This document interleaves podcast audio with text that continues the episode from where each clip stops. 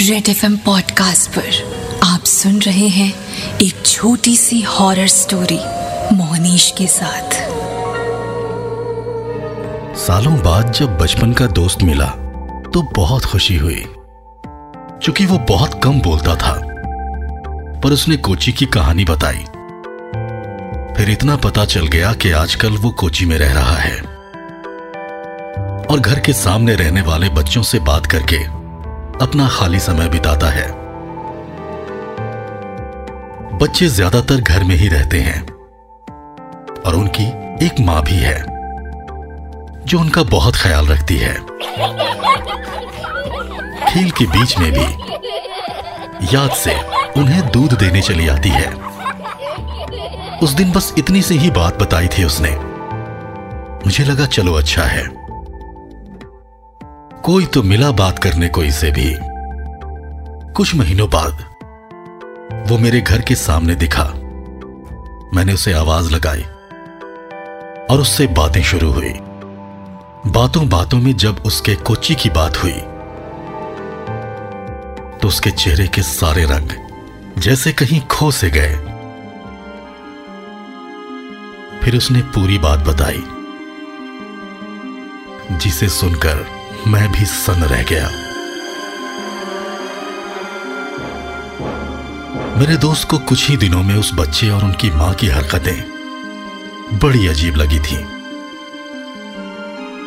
जैसे रोज उनका एक ही समय, एक जैसा काम करना।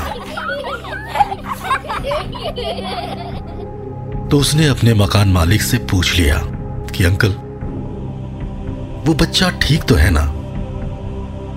अजीब से बातें करता है और उसकी बहन भी कम बोलती है।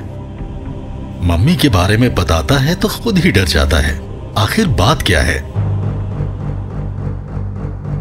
मकान मालिक ने मेरे दोस्त का हाथ पकड़ा और घर में ले गए।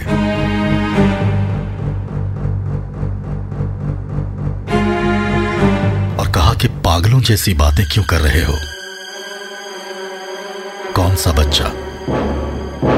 कौन सी बहन, कौन सी औरत? तुम ठीक तो हो ना?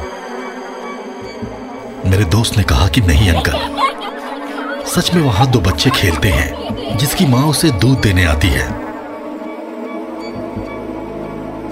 दूध की बात सुनकर, जैसे मकान मालिक को कुछ याद आया, और दूध का कप, दूध का कप बड़बड़ाते हुए,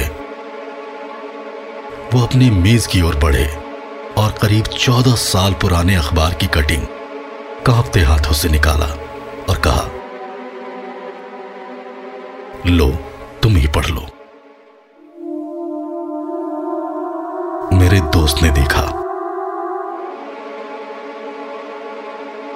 कि उस पीले पड़ चुके अखबार में तीसरे पन्ने की कटिंग थी, जिसके किनारे खबर छपी थी। साथ में एक फ़ोटो थी। फ़ोटो में दो बच्चे और कुर्सी पर बैठी उनकी माँ। खबर थी 172 साल पुराने बंगले में बच्चों को दूध के कप में जहर देकर माँ ने खुद को फांसी से लटकाया।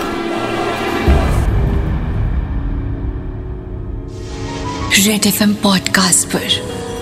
सुन रहे थे एक छोटी सी हॉरर स्टोरी मोहनीश के साथ। अगर आपके पास भी है कोई डरावनी कहानी तो उसे लिखकर भेज दे मेरे पास।